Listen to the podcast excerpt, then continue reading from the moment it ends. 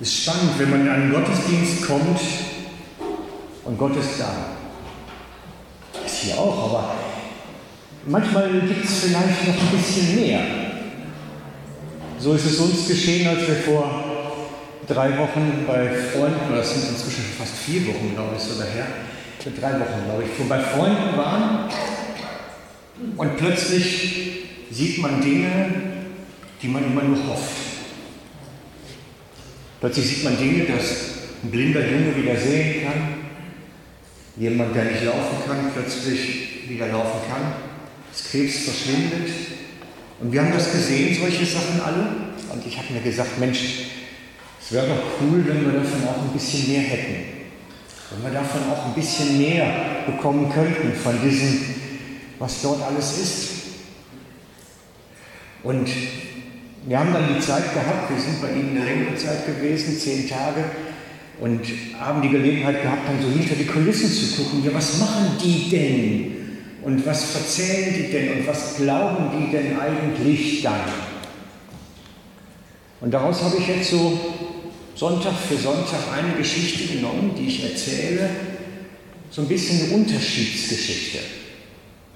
Letzten Sonntag war das mit der Pornoschauspielerin, die aus dem Gefängnis der Scham raus wollte und Heilung suchte. Und heute habe ich eine andere Geschichte rausgesucht dafür. Heute habe ich die Geschichte rausgesucht von einem kleinen Mädchen. Ein kleines Mädchen, was dort wahrscheinlich für ihr ganzes Leben geprägt worden ist. Wir erlebten, dass ein Ehepaar auf der Bühne war. Das ist ein Foto von mir, was ich da so aus dem Publikumsraum gemacht habe. Das Ehepaar war vorne. Und die beiden haben eine zehnjährige Tochter. Und dieses Mädchen, dieses Naichi, hatte gehört, man kann Jesus erleben, erlebt und man kann ihn wirklich erfahren. Und bei uns im Gottesdienst gibt es das, dass man Jesus erfahren kann. Und so hat das Nietzsche dann gesagt, ich möchte das auch. Ich möchte Jesus erleben. Und ist dann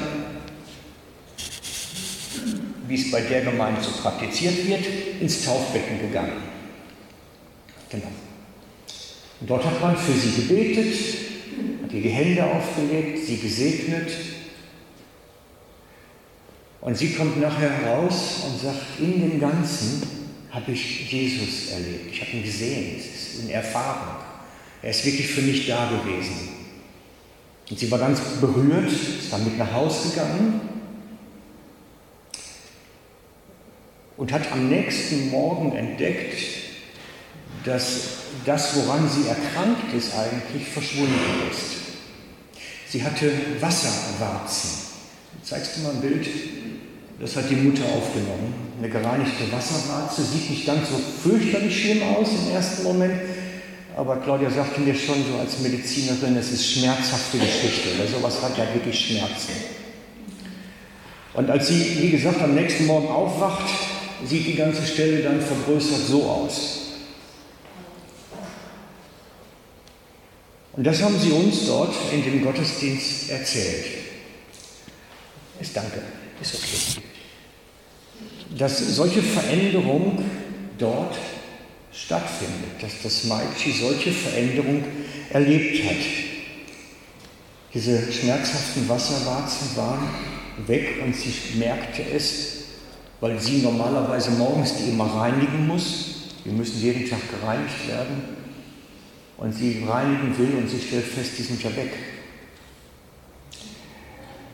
Sie hat die Heilung eigentlich nicht gesucht. Das ist der spannende Punkt. Sie hat die Heilung eigentlich nicht gesucht, sondern sie hat Jesus gesucht.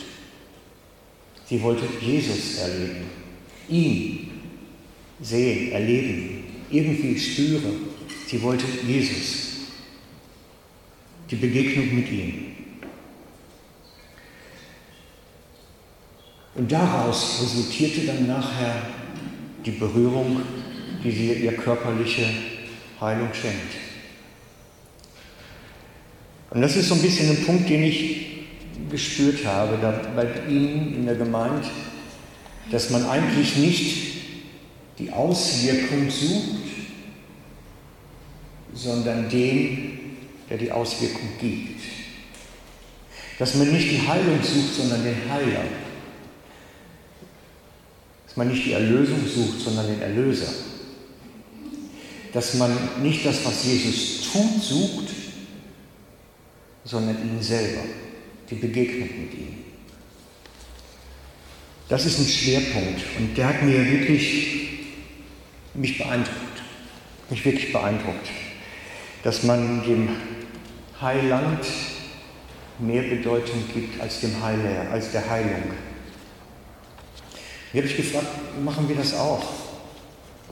Sind wir, ich habe immer das Gefühl, wir suchen Jesus, weil er was tut und wollen sein Handeln. Aber treffen wir ihn um seinetwillen? Treffen wir ihn, weil er Jesus ist und wir Gemeinschaft mit ihm haben wollen?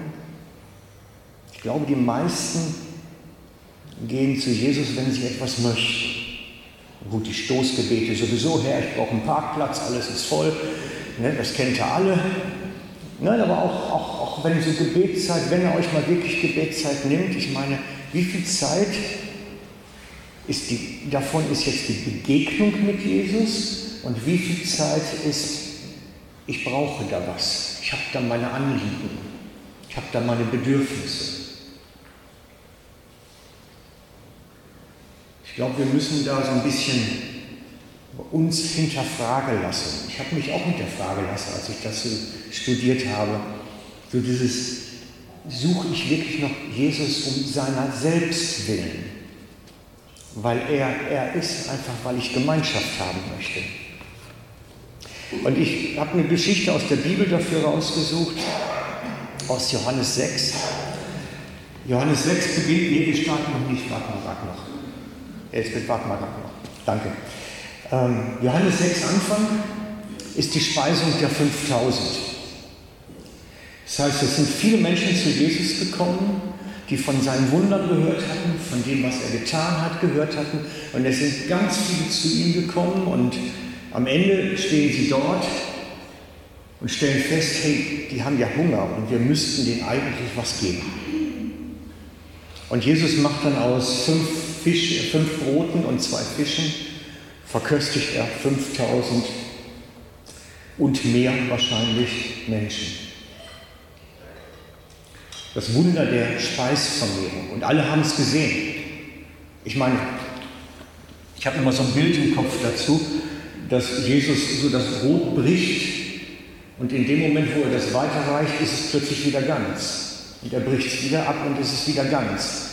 Also ich glaube nicht, dass sie die fünf Brote so in kleine Samenkörner wie große Teilchen aufgeteilt haben, sondern ich glaube, dass da wirklich Vermehrung stattgefunden hat. Dass er gebrochen hat und es war mehr. Und sie haben es alle gesehen. Jeder hat es gesehen, der dabei war. Und am Ende der ganzen Geschichte wollen die Menschen ihn zum König machen.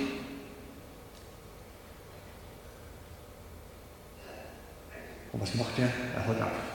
Er geht auf einsam auf den Berg, so nach dem Motto, lasst mich jetzt in Ruhe, jetzt ist gut für heute.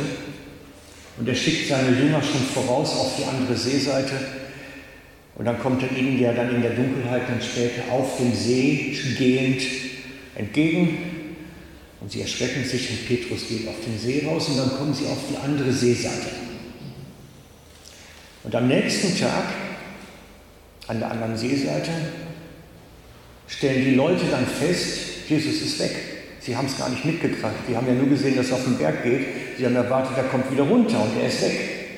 Das heißt, es sitzen da 5000 Leute oder wie viel noch mehr, ist glaube ich sogar noch mehr geworden vom Text her, könnte man sagen. Es sind also 5000 plus und Jesus ist weg. Was machen sie? Sie gehen dann um den See herum.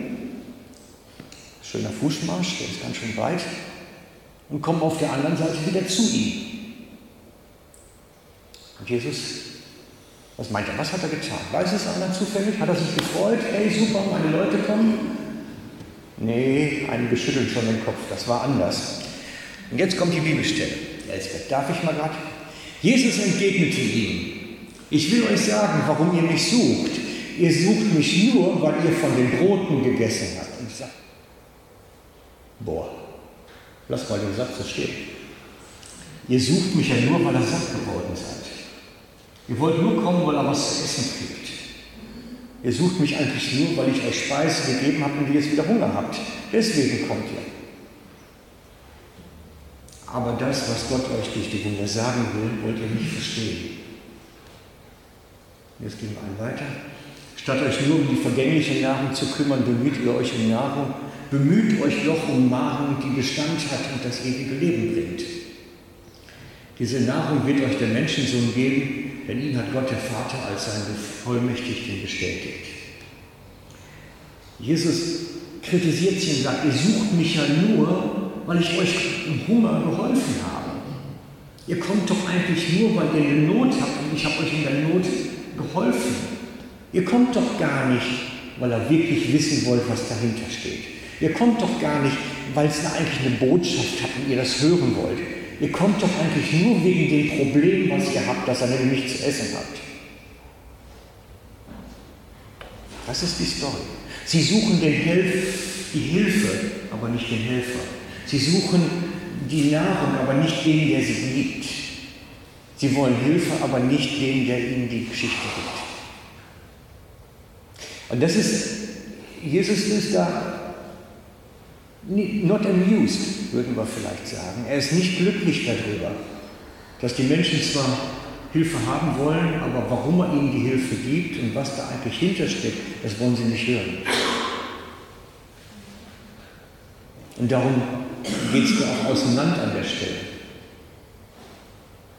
Und die gehen dann auch weg, weil sie hatten wirklich einfach nur Hunger und wollten was zu essen. Und das ist eine Geschichte, die ich so in letzter Zeit wirklich auch bewege. Wie viel suchen wir Jesus, die Begegnung mit ihm, die Zeit mit ihm, den, den Austausch mit ihm, auch so dieses Gemeinschaft haben wirklich. Und wie viel haben wir Bedürfnisse, die befriedigt werden müssen. Und da stehen wir vor ihm und klagen und machen und tun. Suchen wir Jesus oder suchen wir seine Hilfe? Suchen wir Jesus oder suchen wir Heilung? Was, was ist wirklich in unserem Herzen? Was ist da wirklich, was uns da beschäftigt und vorwärts geht? Und dann ist natürlich die Geschichte mit dem Mädchen wieder. Die hat Jesus gesucht und Heilung empfangen. Die hat sie nicht gesucht, die hat sie akzeptiert. Aber sie hat Jesus erleben wollen. Und das ist mir ein Vorbild geworden. Dieses, ich, ich nehme nicht meine Probleme so riesig, sondern ich suche Jesus. Was er dann macht, ist seine Sache. Was er dann tut, ist seine Sache. Wie er wirkt. Aber ich will die Gemeinschaft mit ihm. Ich will wirklich mit ihm zusammen sein. Und da steckt dann oft eine ganz große Kraft drin. Wenn wir bedingungslos zu ihm kommen und einfach nur ihn suchen, hat er den Raum, an uns zu wirken. Vielleicht steht ja gar nicht im Vordergrund, dass wir körperlich irgendwo heil werden. Vielleicht steht ja erstmal im Vordergrund, dass unsere Seele, unser Herz heil wird. Vielleicht steht das ja erstmal im Vordergrund. Vielleicht ist das ja mal wichtiger erst.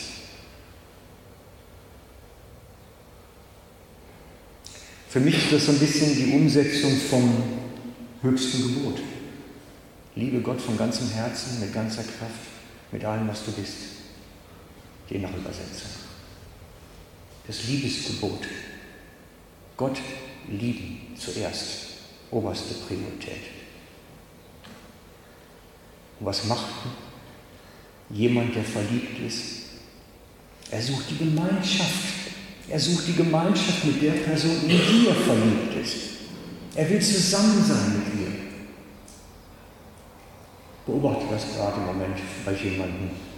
Gehen wandern und machen und treffen sich und gehen in Ausgang und dies und das. Gemeinschaft haben. erzählen, sich besser kennenlernen, noch besser schmücken. Ja. Und das ist auch das, wenn wir Gott zuerst suchen, ihn lieben, dann suchen wir erstmal seine Gemeinschaft, die Beziehung mit ihm, die Zeit mit ihm. Das hat dann plötzlich höchste Priorität, höchste Bedeutung. Und mich hat das angesprochen, dass da ein zehnjähriges Mädchen diese Sehnsucht hat, durch ihre Gemeinde, durch ihr Elternhaus geweckt, die Sehnsucht hat, diesen Jesus zu erleben, mit ihm Zeit zu haben. Und diese Sehnsucht, die wünsche ich uns allen. Diese Sehnsucht, diese tiefe Sehnsucht im Herzen, ich möchte Jesus erleben. Was immer das dann auch bedeutet und was am Ende da auch bei rauskommt. Ich möchte Zeit mit ihm verbringen, ich möchte ihn erleben. Das wünsche ich uns allen, diesen Wunsch, dass wir Jesus erleben.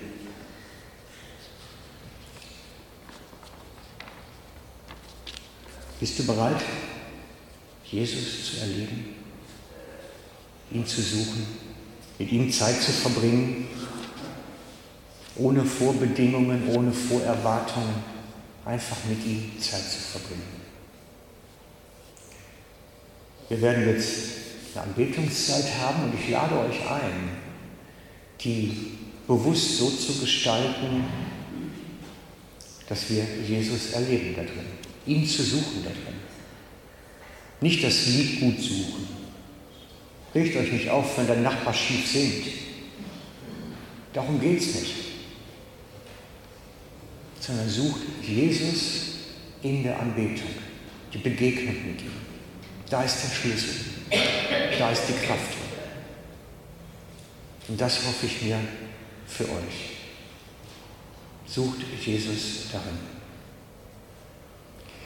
Und ich lade euch ein, ich lade euch ein, so im Gebet unterwegs zu sein. Jetzt gleich. Lass uns zusammen, wenn ihr mögt, mögt, kann mal aufstehen. Kommt. Wir strecken uns aus zu Jesus.